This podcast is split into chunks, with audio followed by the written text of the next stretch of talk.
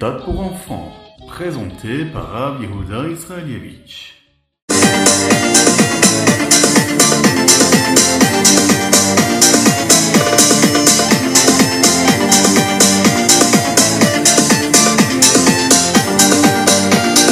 Bonjour à tous, infiniment heureux de vous retrouver pour partager avec vous le Chitat du jour. Aujourd'hui, nous sommes le quatrième jour de la semaine de la Parashat Nassau, le Dalet Sivan, 4 du mois de Sivan, et Tafshin Pegimel, l'année du rassemblement Shnatakel.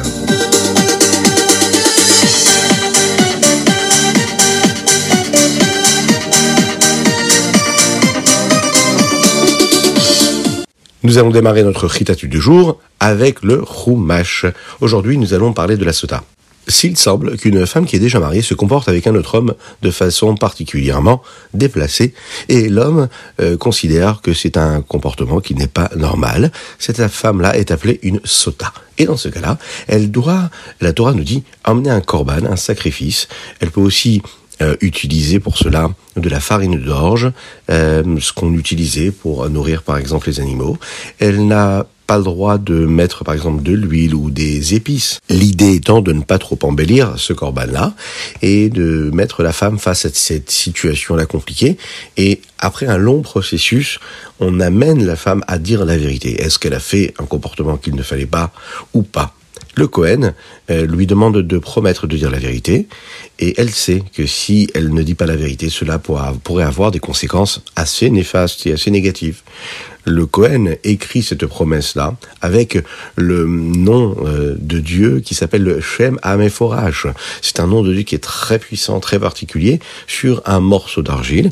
Et ensuite, ce morceau d'argile était mis dans de l'eau, et le nom s'effaçait dans cette eau-là si la, la femme qui buvait ensuite cette eau-là n'a pas dit la vérité, eh bien, cette femme-là euh, avait des conséquences euh, qui sont vraiment euh, mauvaises pour sa santé. si elle dit la vérité, Akadosh Baruch pardonne complètement son comportement et elle reçoit en retour des brachot, des bénédictions dans tous les domaines, et en particulier pour avoir des enfants. Le deuxième sujet que nous abordons, c'est le sujet du nazir. La Torah nous raconte qu'il fallait toujours se comporter avec de la glouche, avec de la sainteté. C'est-à-dire qu'il ne faut pas boire trop de vin, par exemple. Parce que quand on boit trop de vin, eh bien, on peut se comporter de manière négative et déplacer euh, l'inverse de la sainteté. Le nazir, c'est un homme ou une femme qui décide de promettre à Dieu de ne jamais plus boire du tout de vin afin qu'il euh, puisse vivre ce surplus-là de sainteté. Le nazir ne pouvait pas boire, par exemple, ni du vin, ni du jus de raisin, ni même manger des raisins il n'avait pas la possibilité non plus de se couper les cheveux, il peut faire cette promesse-là pour un temps particulier, mais cela ne devait pas être moins que 30 jours, par période de 30 jours, mais également plus. Pendant tout ce temps-là, le nazir devait respecter cette sainteté-là, ne jamais se rendre impur, même pour un proche de sa famille. Il ne pouvait pas, par exemple, aller dans un bête à un endroit où les gens sont enterrés.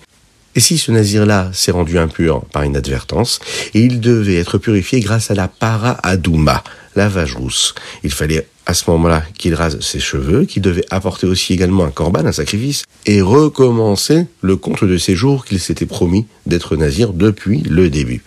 À la fin de cette période-là, il va apporter un corban, et à ce moment-là, le nazir pourra se couper les cheveux dans le Beth Amikdash et de brûler ces cheveux-là qui étaient posés également avec les sacrifices. Une fois que tout cela a été fait, le nazir avait la possibilité encore une fois de boire du vin s'il en avait envie. Voilà. Et le dernier sujet que nous abordons, c'est les Birkat Kohanim. On revient à ce qui s'était passé le premier jour, vous savez, où nous avons monté le Mishkan. Eh bien, Akadosh Baruch voulait donner aux bénis Israël encore des brachot, encore des bénédictions. Il leur dit que les bénédictions allaient arriver sur le peuple juif par l'intermédiaire des Kohanim, qui ont la possibilité de bénir les bénis Israël avec des mots. Vous avez sans doute remarqué que lorsqu'on entend les Birkat Kohanim, ce sont des bénédictions qui sont dites au singulier. Comme si on se parle vraiment entre deux personnes parce que les Kohanim doivent donner une bracha, une bénédiction à chaque juif qui se trouve partout et de lui parler, comme si qu'il lui parlait à lui en particulier, même s'il s'agit d'un grand Kaal, une grande assemblée. Akadosh donne aux bénis Israël des bénédictions, il leur donne aussi également une belle parnassa. Akadosh va aimer le peuple juif et il va tout faire afin que les autres aussi s'aiment, c'est-à-dire que chacun aime son prochain, parce que la seule chose que l'on veut, c'est qu'il y ait le shalom entre les hommes, qu'il y ait la paix entre tous et toutes. Quand les Kohanim font cette bracha, ces bénédictions, eh bien, disait, il disait le nom de Dieu. Et là, à ce moment-là, Kadosh Baruch donne des bénédictions au béni Israël, mais aussi aux Kohanim qui, eux, font ces brachot-là et qui donnent cette brachot au béni Israël.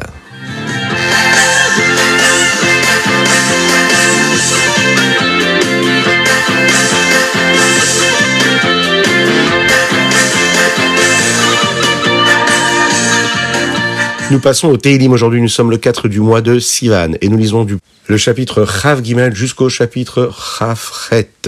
Et dans le chapitre Chaf E 25, nous disons ce verset-là. La chassidoute nous explique que le mot olam, qui veut dire toujours, a un sens particulier ici que l'on peut rajouter. Qu'est-ce que cela veut dire? Que la miséricorde et la bonté d'Hachem, c'est quelque chose qui est relié, attaché au monde. Le Rabbi Shalom Dovber nous enseigne, dans le Mahamar que l'on récite d'ailleurs à la Bar Mitzvah, qu'il est possible de comprendre ça d'une manière assez intéressante. Lorsqu'un homme a envie de se comporter avec générosité, il faut nécessairement qu'il y ait quelqu'un en face de lui qui reçoive son chesed, sa bonté. Comme Abraham Avinu, toute sa vie euh, était remplie de chesed, de bonté. Et lorsqu'il n'avait pas d'invité, il était désolé de cela, il en souffrait. Il ne pouvait pas faire du chesed. Eh bien, c'est la même chose avec Hachem. Afin qu'Akadosh Baruch puisse exprimer sa bonté, eh bien, le monde dans lequel nous vivons, qui ressent cette séparation de Dieu, a cette sensation-là et ce manque-là qui appelle la bonté d'Hachem. Akadosh Baruch a créé ce monde avec ce manque-là, où il se cache, où il se voile, afin que nous nous souvenions de lui et que nous l'appelions, afin que nous prenions conscience de ce manque-là, afin que nous lui permettions de lui faire ce chesed, cette bonté, avec chacun d'entre nous, Bezrat Hashem.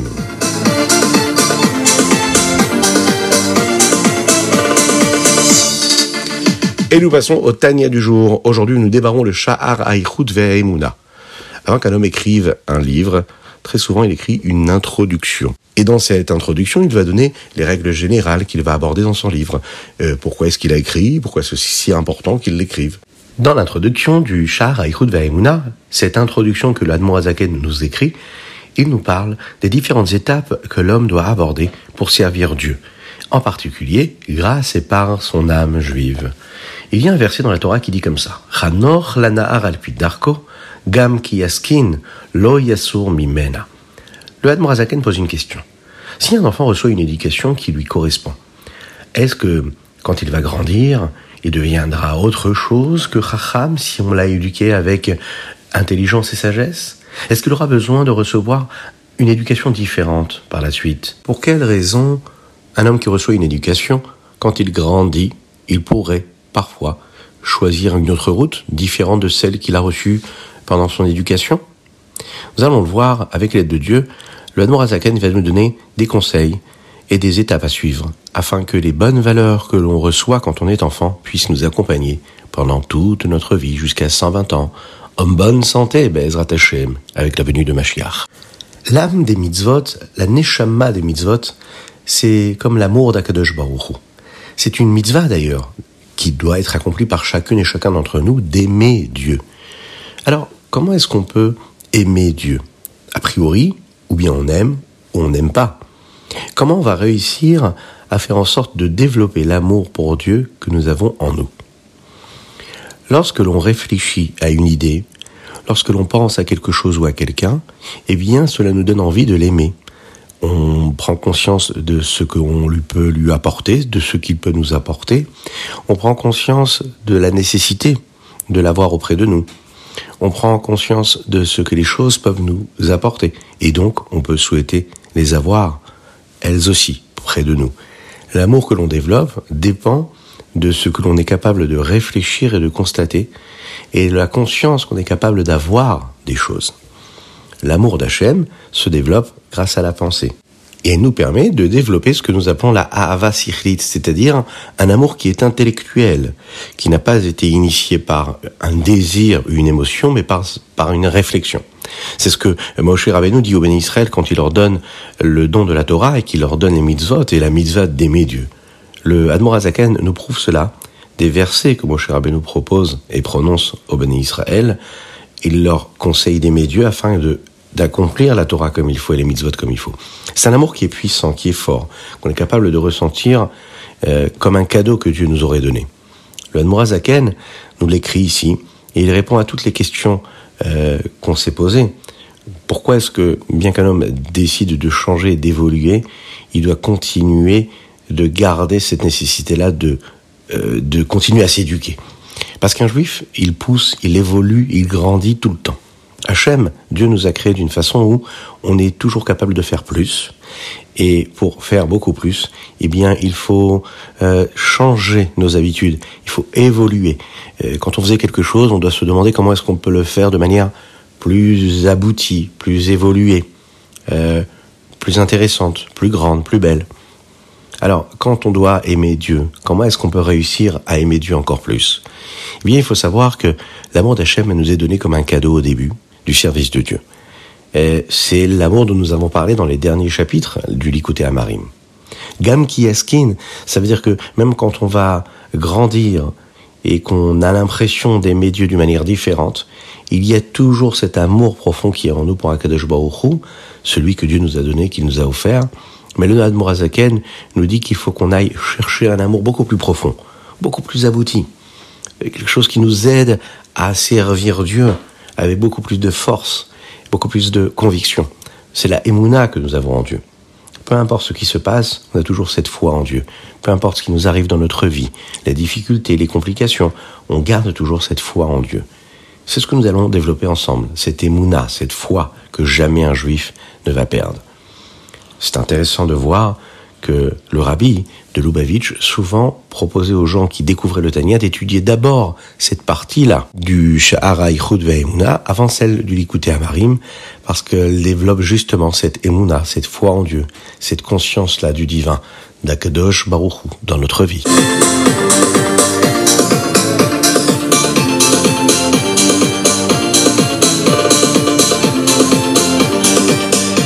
Et nous passons tout de suite au Ayomia. Aujourd'hui, nous sommes le 4 Sivan. Et le jour du Homer aujourd'hui, c'est le Arbaim Ushmona la Homer, 48e jour du Homer. Le Hayomia nous dit que la fête de Shavuot, c'est un moment propice pour travailler au Nomidot et évoluer et travailler aussi notre attachement à l'étude de la Torah, à notre service de Dieu dans la crainte de Dieu. Puisqu'en général, le Satan profite de ces moments-là si propices pour embêter le juif, pour mettre des épreuves, le mettre dans des situations où lui endurcir un petit peu plus son cœur, eh bien l'homme justement doit faire un effort pour être sûr que rien ne l'empêche de faire ce qu'Akadosh lui demande. Et ce jour de Shavuot doit être vécu comme un moment propice pour prendre des bonnes décisions. Par exemple, en se disant, voilà, je vais me fixer un temps d'étude tous les jours maintenant pour étudier une partie de la Torah qu'Akadosh nous offre et nous renouvelle cette vitalité-là, en particulier le jour de Shavuot.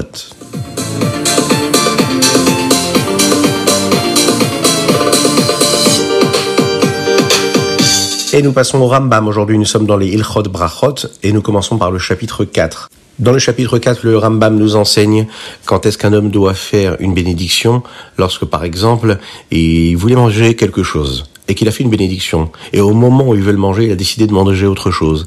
Alors, est-ce qu'il doit faire une autre bénédiction ou pas? La halacha euh, qui nous est donnée ici aussi, c'est si par exemple on fait une erreur, ou bien par exemple on a fait une bracha et puis la nourriture que l'on veut consommer s'est abîmée, elle n'est plus consommable.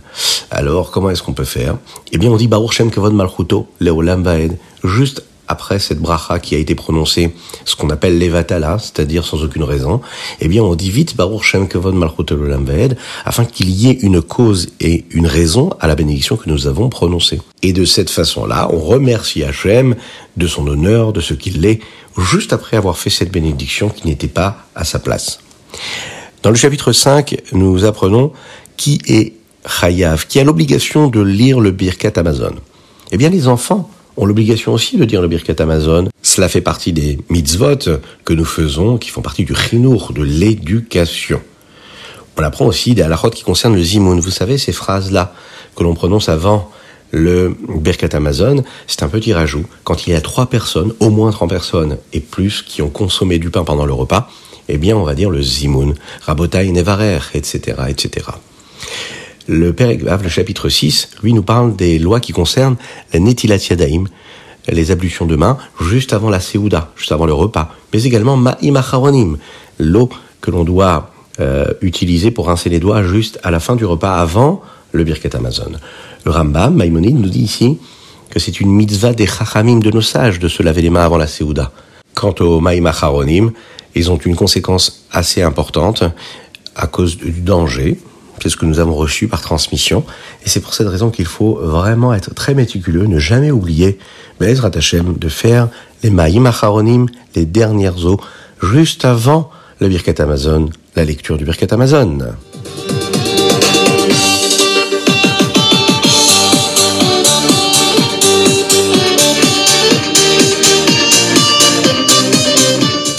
Et voilà, c'était le Ritatu du jour. J'espère que vous avez passé un bon moment. Ah, me dit-on, il faut absolument rappeler une dédicace aujourd'hui pour une petite fille qui s'appelle Léa. El Malé, qui nous écoute des pavillons sous bois. On lui souhaite une excellente journée et spécialement pour elle, nous allons répéter une chanson que nous avons eu l'occasion de chanter ensemble et que beaucoup d'enfants connaissent et on va l'apprendre et la chanter ensemble.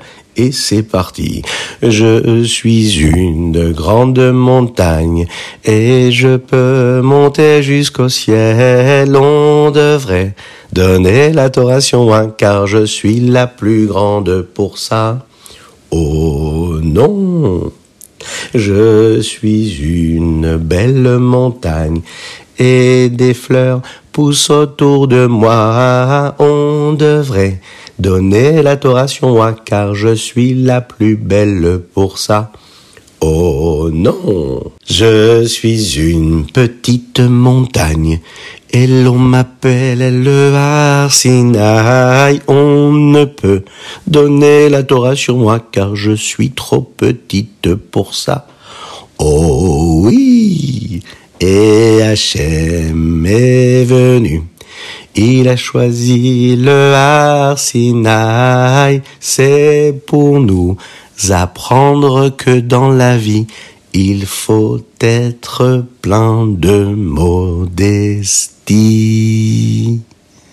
Et voilà. Une spéciale dédicace également pour la Refoua Shelema de Avraham Nissim Ben Sultana, qu'Hachem lui envoie la guérison totale et complète. On se dit à très bientôt. Et je vous rappelle que vous pouvez vous aussi envoyer vos dédicaces euh, sur le lien qui apparaît sur les différents messages. C'est également sur chitat.fr ou sur le téléphone 06 61 76 87 70. Continuez à nous soutenir, à partager le Ritat. Vous en avez un grand, un grand, un grand mérite. Que Dieu vous bénisse.